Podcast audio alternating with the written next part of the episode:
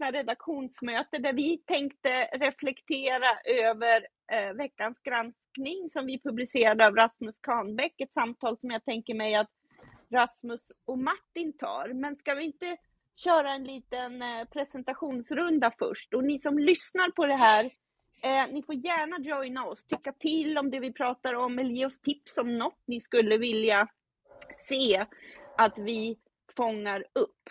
Efter presentationsrundan måste jag ju tisa lite att jag måste ju prata lite Musk. Han har ju nu precis twittrat att eh, Twitter-dealen är on hold. Eh, jag ska berätta varför, men det tar vi, tar vi sen. I, i denna, eh, jag drömmer ju mest om Musk de senaste veckorna på grund av eh, att vi har ju skrivit mycket om det på Blankspot också. Men eh, först ska vi börja med... Eh, Varsågod Rasmus, börja du. Ja, det försvann lite i ljudet, men jag skulle, jag skulle presentera mig, va? Eh, ja, ja precis. Så att Rasmus Canbäck, reporter på Blankspot. Eh, idag sitter jag nere i Göteborg på ett jobb som jag inte kan berätta så mycket om i det just nu, men det kommer säkert mer om det senare. Ja, och Linnea? Ja, jag heter Linnea Bergqvist och jag skriver för Blankspot mycket om demokratifrågor och kommande val. Det är det jag har gjort den senaste tiden. Ja, och befinner dig fysiskt idag? Jag sitter i Malmö idag. Ja. Och Carolina Louise? Ja, jag sitter vägg i vägg med dig, Britt. Ja, det vet jag. Jag heter Carolina Louise Rems och läser mitt sista år till journalist på Linnéuniversitetet och gör nu min praktik här hos Blankspot under våren. Har varit väldigt lärorikt hittills och jag tror att jag ställer väldigt mycket frågor. Du är rena rama drömpraktikanten. Det är så här, man känner sig peppad. Kan vi få tio praktikanter på en gång? Eh, eller hur Martin? Du delar den bilden. Ja, men... Ni har så många spännande samtal som jag ofta ja. lyssnar in på. Ja, nej, men det är ju fantastiskt. Jag heter Martin Schibbe, är redaktör på Blankspot och skriver också så mycket jag mäktar med. Ja, eh, Carolina Louise, vad sa du? Vilken cliffhanger. Och jag... Som du bjöd på i början där. Ja. Ja. Ja, men jag är ju då tillsammans med Martin en av grundarna till Blankspot och eh, eh, i mitt bevakningsområde ligger ju eh, en hel del ja, men kulturjournalistik och med fokus på digitalisering och demokrati. Och inom ramen för det har jag förstås följt eh, Musk-affären, har en mailbox fylld av att jag är fascistoid och alla möjliga ytterlighetstolkningar av att jag lyfter fram att, eh, men vänta här nu, moderering är ju ändå en generell trend som vi har lärt oss med tiden att de flesta plattformar som ska fungera har. Och vi har precis en gällande en E U-lagstiftning inom ramen för D S A-lagpaketet som just också handlar om att eh, även en amerikansk aktör på europeisk marknad måste redovisa hur man jobbar med de här frågorna. Och Musk har ju då aviserat att han ska köpa eh, Twitter. Först en, köpte han ju, var han ju majoritetsaktieägare och sen har han köpt hela bolaget. Och jag sitter precis och skriver en text om det här kommer Musk göra bättre med Twitter. Eh, och precis i denna veva kommer nu alldeles, alldeles nyss att han då har twittrat om att eh, Twitter-affären är på hold. Eh, och... Eh, Varför då då? Det är snabba på att plocka upp sakerna. Eh, och där konstaterade man väl att det här är ju väldigt mycket ett, ett klassiskt spel. Men som i Musks värld, via, där vi kan följa det mesta han tänker och tycker, kan man ju följa den här typen av dealande under en affär som denna även på Twitter.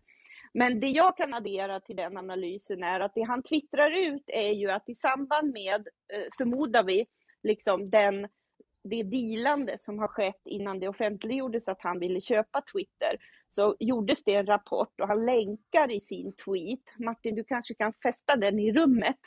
Eh, hans senaste tweet, han säger att affären är on hold, så länkar han till en Reuters-artikel som beskriver att, eh, och här har vi en nyckelmening, att bland de aktiva användarna så är fem procent spamkonton.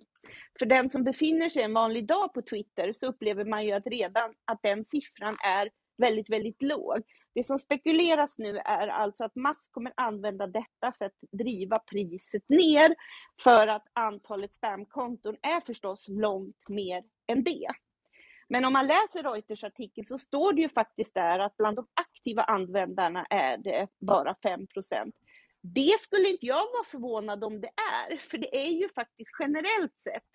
Till exempel på den amerikanska marknaden så är det tio procent av alla de som är på Twitter som är aktiva. Så då är det ju liksom av den skvaden som redan är väldigt få personer, för det är väldigt få som är aktiva dagliga användare. Det är ju en minoritet. Det är ju därför det rimmar så illa med hans bild av att Twitter ska vara det öppna demokratiska torget där alla deltar. Det är ju en plattform som absolut inte attraherat den stora breda massan. Det är samma sak i Sverige, att det är tio procent av de väldigt få som twittrar som är dagliga aktiva twittrare. Men analysen är ju att han absolut kommer liksom använda det här som för att få ner priset. Och eh, det är ju förstås lite intressant med tanke på att han har gjort de här stora bilderna av att den här stora demokratiska eh, plattformen som är så viktig för civilisationen inte alls handlar om pengar. Men han vill driva ner priset. Anledningen till att jag sitter och skriver en text om det här kommer eh, Musk göra bättre. Den skulle dock också landa i en analys av att det som är oroande när man har följt honom den senaste veckan.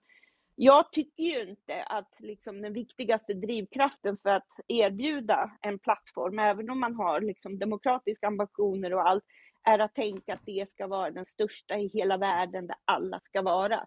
Det är helt tydligt att Musk har gett sig in i det här för att bygga en sån stor plattform. Det finns ett par klockrena citat där han verkligen också säger det. Han har ambitioner och det syntes ju faktiskt väldigt tidigt, långt innan han ens la det köpet på bordet, att han verkligen ville. Han fick ju frågan om och hänvisar till att den makt som Zuckerberg har med Facebook, WhatsApp och Instagram är ju en makt som är säkrad för fjorton generationer fram. Apropå den frågan han fick från Chris Anderson i TED-intervjun om det inte är osunt med den här typen av tunga makthavare som äger medieplattformar. Men han är inne, han vill ha den här produkten fortfarande. Det är inte så att jag tror att affären inte kommer bli av. För troligtvis finns det ju ingen annan som kan gå in, även om man dumpar priset.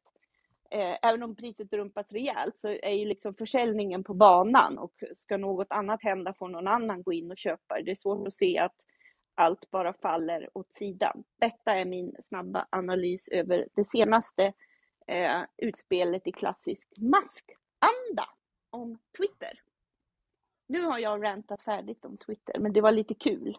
Och man måste ju älska Clubhouse. Det måste man ju, där man kan ta saker så här snabbt och spåna med.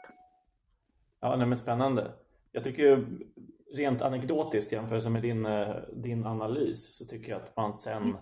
ja, men sen egentligen Ukraina-krigets utbrott har mer och mer alltså spenderat relationen, liksom tiden på Twitter har någonstans ökat. Du kan man kolla det i sin telefon exakt hur mycket det har gjort, men det känns definitivt som att man under den här våren har använt Twitter både som omvärldsbevakningsverktyg men också för att ja, hela tiden uppdatera sig på Ukraina-situationen som det var ett sätt länge sedan man, man gjorde någonstans.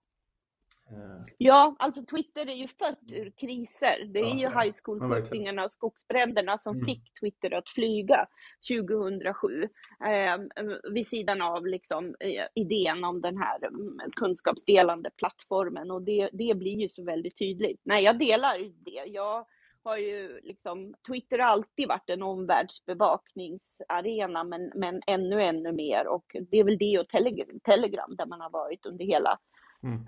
under hela våren. Um, absolut så. Ja, men med detta, uh, jag tänker mig att Carina, Carolina Louise och uh, Linnea kan ju också berätta vad de har på gång sen, men ska vi inte ta i den heta potatisen? Vad har Rasmus skrivit om och vad reaktionerna varit? Vill du inleda, Martin, som uh, har koll på alltihopa tillsammans med Rasmus? viktigt. Vi har ju precis fått reda på av Azerbaijdzjans ambassadör att Rasmus har skrivit inte mindre än nittioen artiklar om Azerbajdzjan. Är... Kan vi följa på Twitter? Ja. Men, ja, nej, men det är ju fantastiskt, och det visar ju att den här senaste granskningen som, som Rasmus Canbäck som du har gjort är ju, den är liksom inte tagen ur luften, utan den kommer efter ja, år av att ha följt de här frågorna, de här personerna och de här nätverken. Men du, du skrev en, ett, ett, ett gräv som helt enkelt handlar om, eller kärnpunkten är väl att svenska U D ger då sex till tio miljoner per år till ett forskningsinstitut eh, som heter I S D P. Och vad du kan avslöja i din text, det är ju att det här forskningsinstitutets rektor tydligt hyllar den azerbajdzjanska regimen så sent som tjugohundraett på offentliga eh, sammanhang. Ja, för, eh, tjugo, i år ska sägas. I år, i år, precis. Eh, tjugo, ja, tjugohundratjugoett, ja. ja. Eh, och eh, det är ett, jag tänkte bara, kan vi läsa det citatet här som han säger då, om den här diktaturen, så säger ju då eh, där forskningsinstitutets rektor att Eh, citat. Först av allt, låt mig gratulera dig och folket i Azerbajdzjan till återställandet av Azerbajdzjans territoriella integritet. Det är tydligt att denna historiska bedrift har förändrat politiken i Kaukasusregionen och långt bortom. Och viktigast av allt tror jag att det här har visat för världen Azerbajdzjans förmåga och Azerbajdzjans handlingskraft. Och detta kommer alltså efter ett krig eh, där eh, då Azerbajdzjan har vunnit, flyttat fram sina positioner och också ytterligare liksom Ja, visat sig vara en av världens mest repressiva regimer. Eh, ja, det var väl ett, ett, ett kort intro till, till ett gediget gräv som verkligen har fått ringar på vattnet i, i veckan. Men vad var, var det något mm. som förvånade dig själv, Rasmus, när du, eh, när du satte tänderna i den här, här U D-stödet till institutet och diktaturhyllandet? Det är oerhört grävigt. Nej, men alltså det, det... Eller har du blivit van? Ja. Det här. No, nej, men, men så här, alltså, först och främst kan vi säga att Asabedians ambassadör Sor Amadov, han, han skrev ju att jag har skrivit nittioen artiklar som om det vore en kritik. Mm, mm. Eh, att, att, att det är någon form av besatthet helt enkelt, eh, skulle jag gissa att det är. Men å andra sidan, det är ju nittioen artiklar som gör att jag har byggt kunskap kring ämnet, och är därför jag kan bottna i att skriva om ett sånt här ämne också. Mm. Eh, så att det, det är liksom... Jag tyckte det var lustigt att, att han lyfte det som om det, som det vore något negativt, när egentligen de flesta borde se att men det här är ju faktiskt en kille som, som vet vad han pratar om. Mm. Eh, men om vi ska besvara frågan kring, eh, kring detta, så ja, men det, det som har förvånat mig med det här grävet, det är att eh, U D under så himla lång tid har känt till att den här rektorn Svante Cornell eh, har haft eh, relationer, både finansiella och sociala relationer till Azerbajdzjan.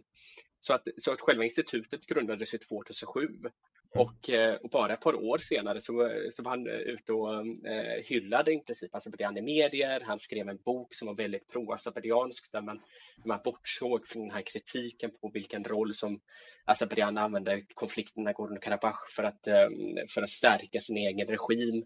Eh, Han, han, han, han sa vid när, när Asabedian hade sitt, eh, när de vann Eurovision Song Contest och, hade, eh, och arrangerade i Baku tjugoelva, då gick han ut i medier och, sa att, och försvarade Aliyev och sa att han inte var diktatorisk.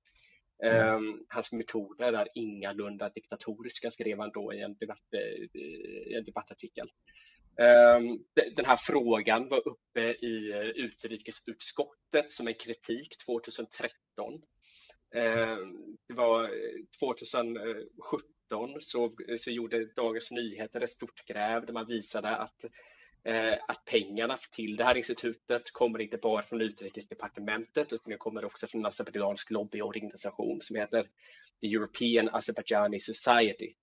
tjugoarton så så bestämde sig Azerbajdzjan för att stänga ner den här lobbyorganisationen, för den hade fått så otroligt mycket dålig eh, publicitet i Europa, för att det var den lobbyorganisationen som låg bakom det som man kallar för kaviardiplomatin, eller den azerbajdjanska penga, pengatvätts, pengatvättsmekanismen. Uh, och trots detta så fortsätter man år ut och år in att ge pengar till I S D P, och man fortsätter att samarbeta med I S D P från utrikesdepartementet. Mm. Uh, Och de frågorna, och det som, det som är allra mest förvånansvärt är ju att de frågorna som man, eh, som man nyttjar I S D P:s kunskap för, det, det rör sig om Turkiet, Azerbajdzjan och Centralasien. Mm. Och i det här fallet så, så är det ju mycket som tyder på att, eh, på att Svante Cornell och I S D P eh, har, har intressen i regionen som, inte, eh, som, som förmodligen inte gynnar svensk säkerhetspolitik. Mm. De har också, ja. Det sägs också att de, det, I S D P:s pressansvarige svarar ju också i intervjun eh, och menar ju att ja, men det är en analytisk organisation, de är inte aktivistiska. Eh, det här är en region där som består av diktaturer, eh, många icke-demokratiska stater, de måste man ha en relation med. Eh, det kräver att man mm. deltar på sina konferenser och då kommer staten vara eh, arrangören. Ungefär att man motiverar eller svara på kritiken genom att förklara att det här är en, en, en, en region som, som styrs av eh, auktoritära stater, och de måste man bygga en rela- relation med för att kunna förstå vad som, vad som händer. Hur ser du på den, så att säga, försvaret av? Ja, precis. Så, att, så det finns ju liksom en skillnad här nu. nu det finns ju det finns skillnad i att, som Fredrik Malm säger i texten, med den liberala riksdagsledamoten som är, är en av dem som faktiskt har följt Eh, följt I S D P under, I S D P under väldigt lång tid. Som han mm. säger att det, det finns en skillnad på att ha relationen till en diktatur och att hylla den. Mm. Eh, och, att, och, och det som jag visar i min text är ju också att det, det är liksom inte bara det att det är relationer, att man upprätthåller någon form av sociala band, utan det är också finansiella band. Mm. Eh, så att det, det verkar, när man gräver i det här, så är det ganska diffusa gränsdragningar som man har, som man har jobbat med. Och detta är någonting som vi ser, detta är inte, det är inte så att I S D P är helt unika med detta, och det är det som är ganska spännande också. Så att när man följer den azerbajdzjanska kaviardiplomatin, eller man, när man följer eh, följer deras sociala nätverk inom akademikerkretsar och så vidare, Um, runt, om, runt omkring i världen, så liknar det ju mycket så som auktoritär, auktoritära stater jobbar. Mm. Uh, man hittar forskare, man hittar uh, tankesmedjor, det kanske till och med så att man är med och startar upp tankesmedjor i västvärlden, uh, där man sedan uh, som man finansierar på olika sätt och vis, där man hittar forskare som, som, uh, som vidareförmedlar diktaturens narrativ på olika sätt och vis. Mm. Uh, och i det här fallet så finns det ungefär mellan fem till tio stycken västerländska akademiker som år ut och år in förekommer i de här azerbajdzjanska sammanhangen. Mm. Um, och några av dem har det ju varit ganska tunga gräv på. Uh, det finns en som heter Brenda Shaffer bland annat, som jag också nämnde i texten. En, en amerikansk energi, en, en, en professor inom energi uh, i U S A.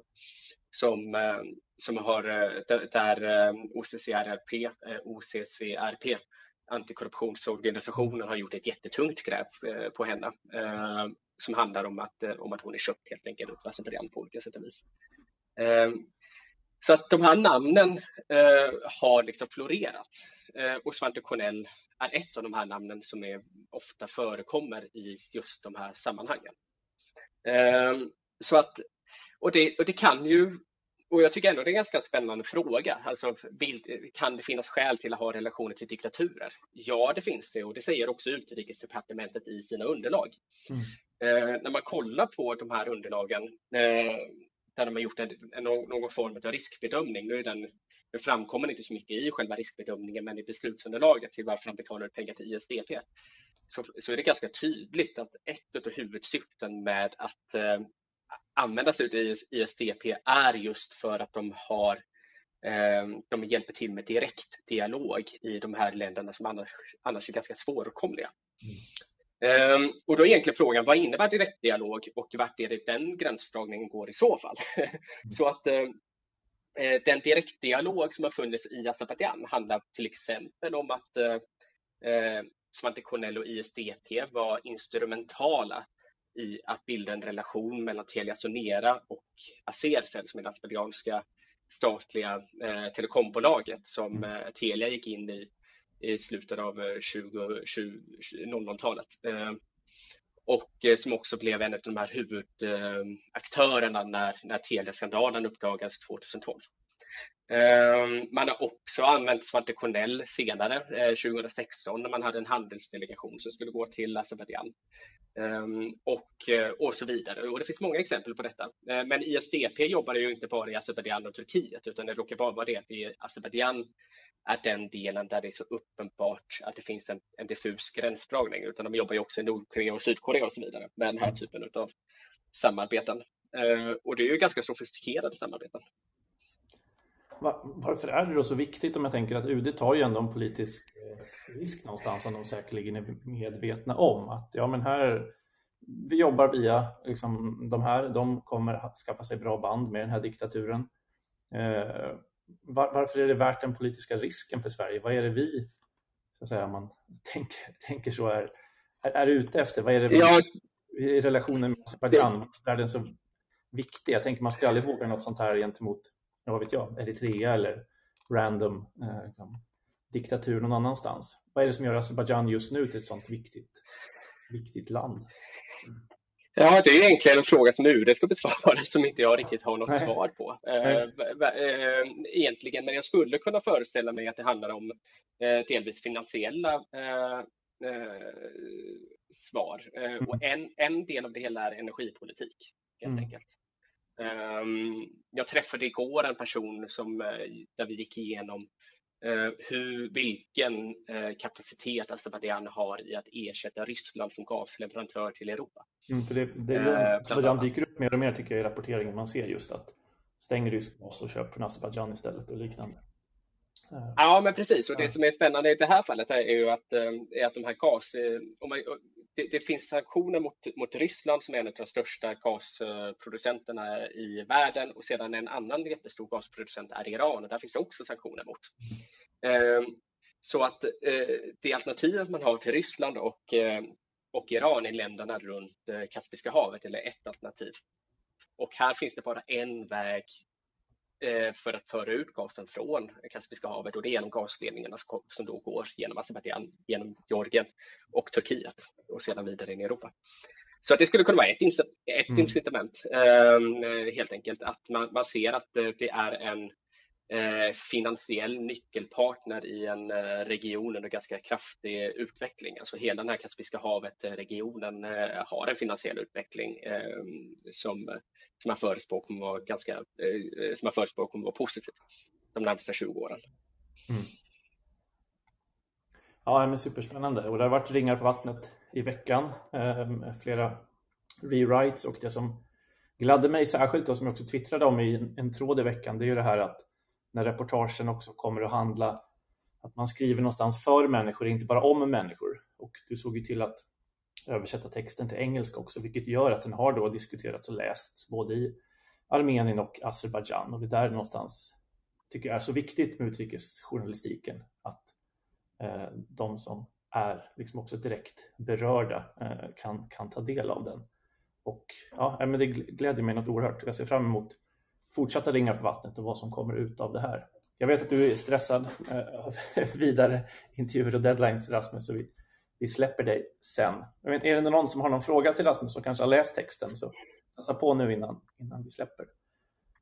Om man går vidare. Ja, jag kan nämna att det kommer att det, att det är på gången, bara hinta om att det, att det kommer en del två också utav texten mm. som eh, kommer kolla på vad är konsekvenserna utav det här mm. egentligen. Mm. Ja, stort tack Rasmus. Ja, då Eh, kör vi vidare och då tänker jag mig att eh, Carolina Louise, du ska ut och resa i Sverige nästa vecka, eller hur? Vill du berätta ja, lite om vad du har på gång hos oss? Ja, eh, jag ska åka till en kommun som heter Arjeplog, där det finns en gymnasieskola som heter Hornavanskolan, som ligger bredvid Hornavanssjön, som är Sveriges djupaste sjö. Och kommunen är en av Sveriges minsta och den har också en av Sveriges minsta gymnasieskolor. Vilket har lett till att kommunfullmäktige höstas beslutade om ett nollintag av elever. Och eh, troligtvis så kommer skolan läggas ner om två år. Eh, och då ska jag åka dit för att prata med lite lärare. Jag ska prata med en politiker, ett tidigare kommunalråd och försöka få tag i lite ortsbor också för att höra vilka konsekvenser det här kommer ha för bygden och landsbygden och de elever som växer upp i det samhället ute på landsbygden när så mycket flyttar in till stan. Den gymnasieskola mm. som kommer finnas nu eh, efter att den här Hornavanskolan läggs ner kommer vara i Skellefteå eller i Arvidsjaur, och det kommer betyda att de kommer behöva resa ungefär minst två timmar för att ta sig till skolan bara. Ja, men toppen. Se fram emot det, och vad roligt att du lämnar Uppsala och Stockholmstrakten också. Och eh, det här blir ju ett fint tillskott i vår löpande bevakning som samlas under namnet Verkliga Sverige också. Eh, så det känns eh, jätte, jätte härligt. Men du har skrivit annat för oss. Jag ser att Martin har eh, lagt in i rummet där man får en chans att veta mer om dig eh, som vår praktikant. Eh, men eh, vill du berätta om eh, något som du har skrivit redan under eh, våren här? Den första grejen jag fick göra var ju att jag fick intervjua människor som var aktiva under den tidigare flyktingströmmen år tjugo femton, när det kom många från Afghanistan och från Iran och från Syrien. Eh, och eh, då jämföra, eller man ska inte jämföra människor, men jämföra hur människor har engagerat sig och hur det engagemanget kommer klara av att hålla i längden. Eh, då pratade jag bland annat med Linus Eriksson som var aktiv i Flyktingförbundets riksorganisation, vad heter de? F A R, kommer inte riktigt ihåg. Eh, som berättade att det är fler som engagerar sig nu. Och eh, det är jättebra, men just det här hur man ska klara av det i längden, hur man ska få in alla flyktingar i samhället, med skola, att de behöver sjukvård. Sådana långsiktiga konsekvenser som man kanske inte tänker på när man bara vill ta emot en flykting och hjälpa den just nu. Eh, det var ett väldigt givande reportage, och det var också väldigt fint för att vi fick träffa en människa som hade tagit sig till Sverige via gummibåt över, ja, där tjugo femton, som kom till Sverige. Och eh, mm. han berättade för mig hur det var att se nu fler flyktingar komma, och han, han kände med dem samtidigt som han kände att ja, men han ville också ha upprättelse, och han förstod inte varför de som kom då blev annorlunda bemötta än nu. Mm. Ja, det kändes som en väldigt eh, viktig text för oss också att fånga upp, med tanke på att vi eh, har ju bevakat eh, ja, men hela engagemanget och rörelsen för de ensamkommande från Afghanistan från första första början. Eh, och har ju också i vår Facebookgrupp, där många som också var engagerade då diskuterar aktuella frågor, sett eh, de här funderingarna som ju eh, kom tidigt, men som nu eh, regelbundet också tas upp i olika sammanhang ju, över hur olika flyktinggrupper behandlas. Och eh, Så det var också väldigt roligt att du ville ta tag i. Finns det något, det är ju ändå kul att dela med sig av, som var speciellt för dig att göra, som lärde dig något, eller, eller finns det något av själva processen runt det som du vill passa på att dela med dig av? Ja, till att börja med så är ju hela den här våren ett helt gigantiskt intag av jättemycket information och saker som jag vill lära mig. Eh, när jag är nära två så duktiga personer. Och även Linnea är ju duktig, men hon är ju lite mer på distans. Eh, mm. Men det som var mest och berörde mig mest, det är ju att jag själv har växt upp nära ett ställe där det var mycket flyktingar som kom tjugo femton, och att jag nu några år senare får chansen att intervjua en sån människa och höra hans berättelse. Det var något som, ja, men, som berörde mig väldigt mycket, och då kändes det också väldigt viktigt att få göra journalistik kring det. Det kändes mm. roligt att få lyfta upp en sån berättelse. Ja, Martin, vill du addera någonting hur det är att handleda i journalistik, och liksom det här, har du några reflektioner om verkligheten versus vad Carolina Louise kommer hit med i sitt intresse och sin utbildning för journal- inom journalistik? Nej, men det är ju jätteroligt. Vi har haft praktikanter från olika journalisthögskolor, både J M K, J M G och eh, Carolina Louise är första från Linnéuniversitetet i Kalmar. Eh, men jag tror att de som söker sig till Blankspot har ju ofta följt oss och läst oss, någonstans delar ambitionen om att jobba med underbevakade frågor, jobba på det sätt som vi jobbar med, med läsardialog, försöka hitta de här reportagen på de vita fläckarna.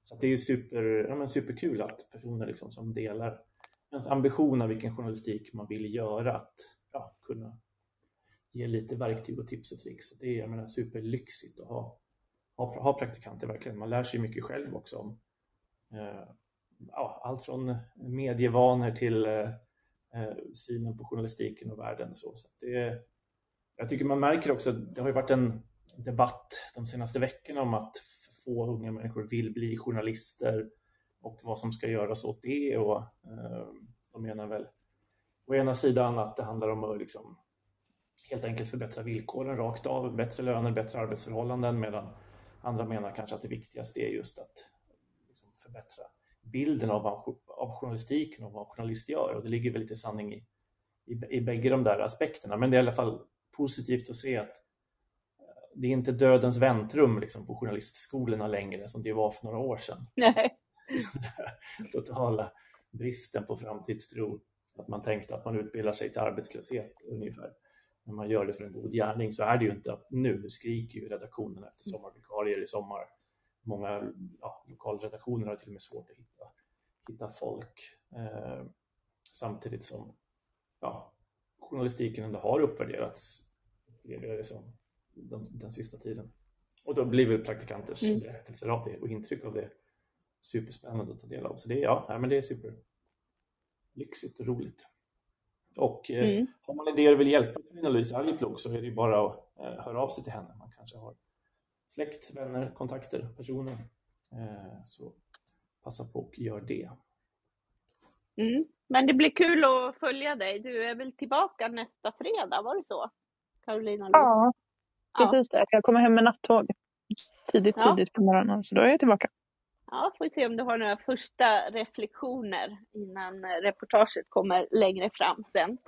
Mm. Men ska vi då, tack så mycket Carolina Louise, ska vi gå över till Linnea. Du är ju en före detta praktikant som har fortsatt eh, skriva för oss, vilket vi är väldigt glada för. Och med just din inriktning på att bevaka val runt om i världen och eh, ja, men demokratirörelse generellt. Känner du igen dig från Carolina Louise berättelse om att göra praktik på Blankspot? Nej, men det gör jag verkligen. Det, det var ju otroligt roligt från första början, och man fick vara med och se allting egentligen. Och det, det var ju det som man verkligen fastnade vid fort. Att det, det var ju inte bara skrivandet, inte bara intervjuerna, utan hur ni arbetar och hur samtalet går kring olika saker. Det var ju otroligt lärorikt, och det är ju det som är så kul, att jag har kunnat få stanna kvar och få fortsätta skriva helt enkelt. Det är, man lär sig någonting nytt varje dag, och det är fantastiskt kul. Ja, så härligt att höra. Och något av det senaste du har skrivit om har Martin precis eh, lagt ut eh, i rummet, som handlar om miljöaktivisterna i Moçambique. Vill du berätta lite kort om det? Ja, jag var uppe i Stockholm för några veckor sedan och intervjuade en kvinna som heter Anabela Lemos och hennes son Daniel Ribeiro. Och de har båda två i flera år arbetat med miljöfrågor i Moçambique. De är båda därifrån. Anabela Lemos, hon, har, hon började redan på, innan nittiotalet med att börja arbeta med de här frågorna, och sen så inspirerade hon sin då son, och nu arbetar de tillsammans i en organisation som heter eh, Justiça Ambiental. Och vad vi diskuterade var den nuvarande situationen i landet. Eh, väldigt kortfattat kan man väl säga att stora delar av eh, marken i hela landet har sålts till olika företag, både från Moçambique men också eh, internationella aktörer har köpt upp mark, eh, vilket tar sitt avstamp i när man fann stora reserver av naturgas och rubiner i landet för en tolv år sedan ungefär. Och vad detta har lett till är att eh, många människor har tvingats flytta från sina bostäder, från de områdena de har vuxit upp i. Eh, den delen av befolkningen, vilket jag tror är runt sextio procent som är väldigt beroende av naturen, av att fiska eller har jobbat med i olika gruvor och sånt innan. De, de har tvingats bort helt enkelt för att marken har köpts upp. Um, och den texten handlar väl lite om att vi, vi, sitter och, vi sitter och har ett samtal helt enkelt kring hur det har blivit som det har blivit. Och både Daniel och Anabela är ganska noga med att påpeka att det är ganska komplicerat. Det är inte bara en aktör eller en händelse, utan det är mycket som går om varandra och in i varandra. Men eh, det var otroligt eh, intressant att höra, och under det senaste året så lyfter de också faktumet att de själva har märkt att hoten och eh, trakasserierna mot folk som är, arbetar med miljöfrågor i landet har blivit värre. Eh, för att det har skett några... Eh, vissa frågor som de har eh, arbetat med har de vunnit lite, eller vunnit i lite kan man säga. Och gjort framsteg. Och det här har då lett till att eh, de nu får utstå värre hot. Eh, så det är det den texten handlar om helt enkelt. Mm. Eh, och du har ju tidigare under pandemin också följt en del demokratirörelser över världen som man kan läsa. Eh, och eh, även din valbevakning. Det senaste var väl valet i Filippinerna. Det kanske kommer en text lite längre fram om hur det egentligen gick sen då. Eh, visst var det så att Filippinerna var det senaste? Ja, precis. Det, det var förra veckan och det, utslaget var väl ganska förväntat. Men som du ja. säger, det finns ju mycket att diskutera vidare kring det och hur det blev som det blev. Så det ska jag absolut titta närmare på. Mm. Nej, men eh, himla roligt, och eh, eh, det är väldigt eh, uppskattat både med snabbguiderna, men i och med att vi också, du har gjort det för jobbet, så blir det ju eh, också enkelt att plocka upp några efteranalyser som ju alltid också sker. Så kolla in Linneas artiklar på eh, Blankspot.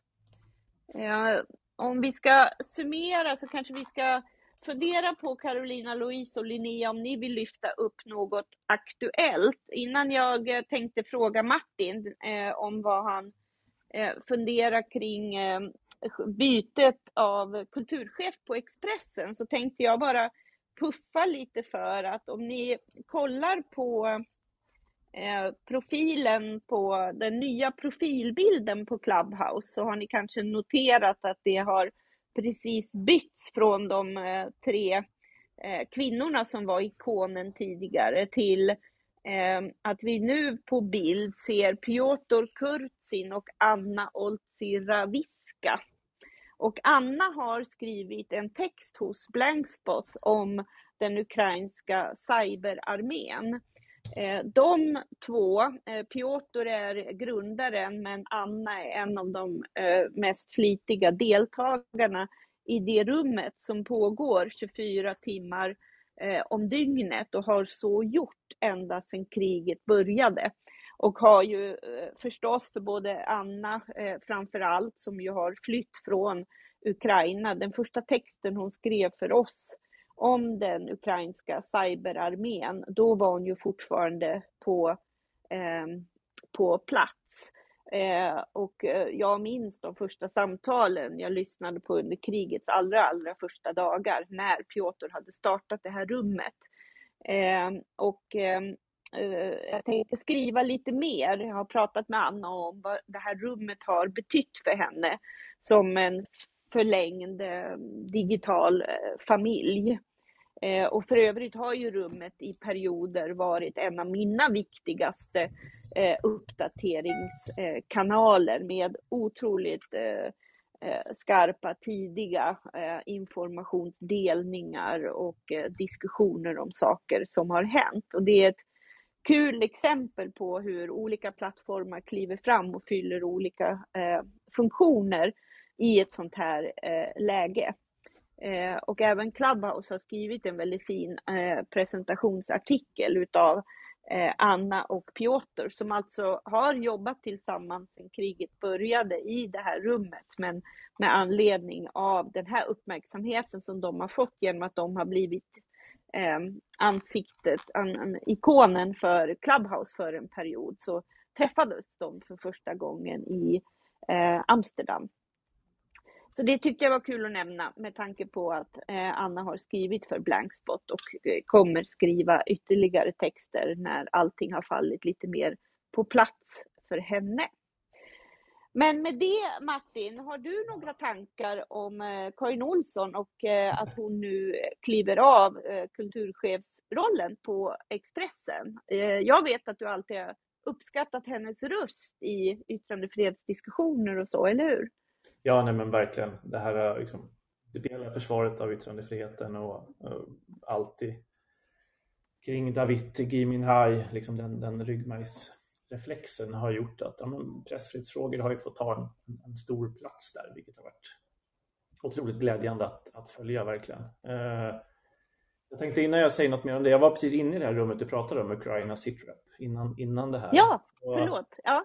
Och, och lyssnade på en kvinna som berättade hur man nu, nu gräver man ju liksom skyttegravar runt Odessa och minerar och förbereder sig för en, en strid där eventuellt. Eh, och vad man hittar då när man börjar gräva, det blir som arkeologiska utgrävningar. Eh, och då var det en kvinna som berättade om ja, liksom olika antika fynd som hittas. Dels från, från föregående krig, alltså tidigare dels andra världskriget fynd, men också äldre än så. Då hade man hittat någon tusenårig liksom vasliknande och just den här ja, lagren på lagren och de små berättelserna som kanske försvinner i, i den dagliga nyhetsrapporteringen. Det, det finns verkligen så många guldkorn i det, i det rummet, bara det lilla jag satt och lyssnade innan, innan vi drog igång vårt, vårt redaktionsmötesrum här som ja, men verkligen var, eh, var fint.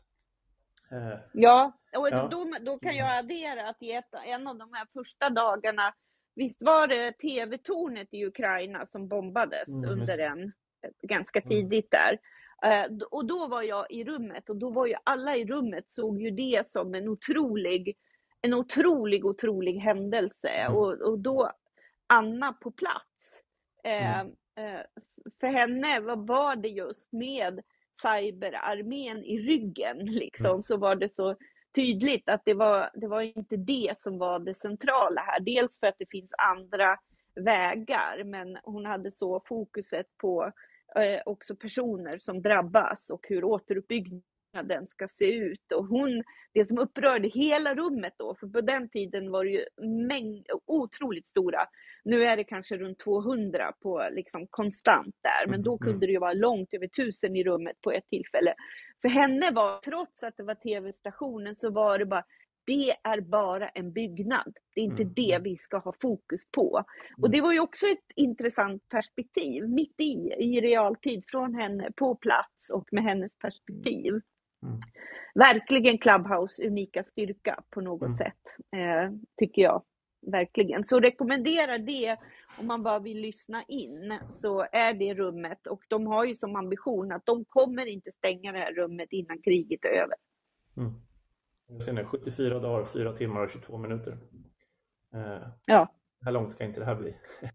Redaktionsmöte.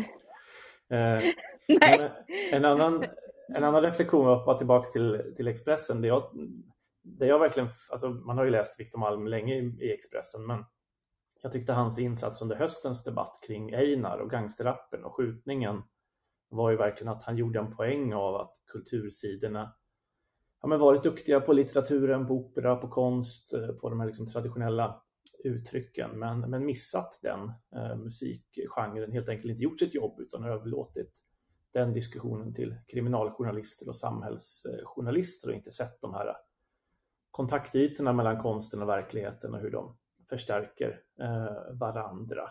Och jag tror väl någonstans att det var där under den debatten som han skrev in sig själv som nästa kulturredaktör på, på Expressen. Och det, det ska ju bli ja, men superspännande. Att man tänker kanske ja, men han är disputerad litteraturvetare och att det är litteraturen med stort L som, som nu kommer att, att, att dominera. Men just den här andra blicken på vad, vad kulturjournalistiken ska ska ägna sig åt då, eh, liksom inte väja för ja, det mest, det mest liksom ens brutala våldet, dödsskjutningar och annat. Det, eh, ja, det, det ska bli spännande att följa det tar vägen.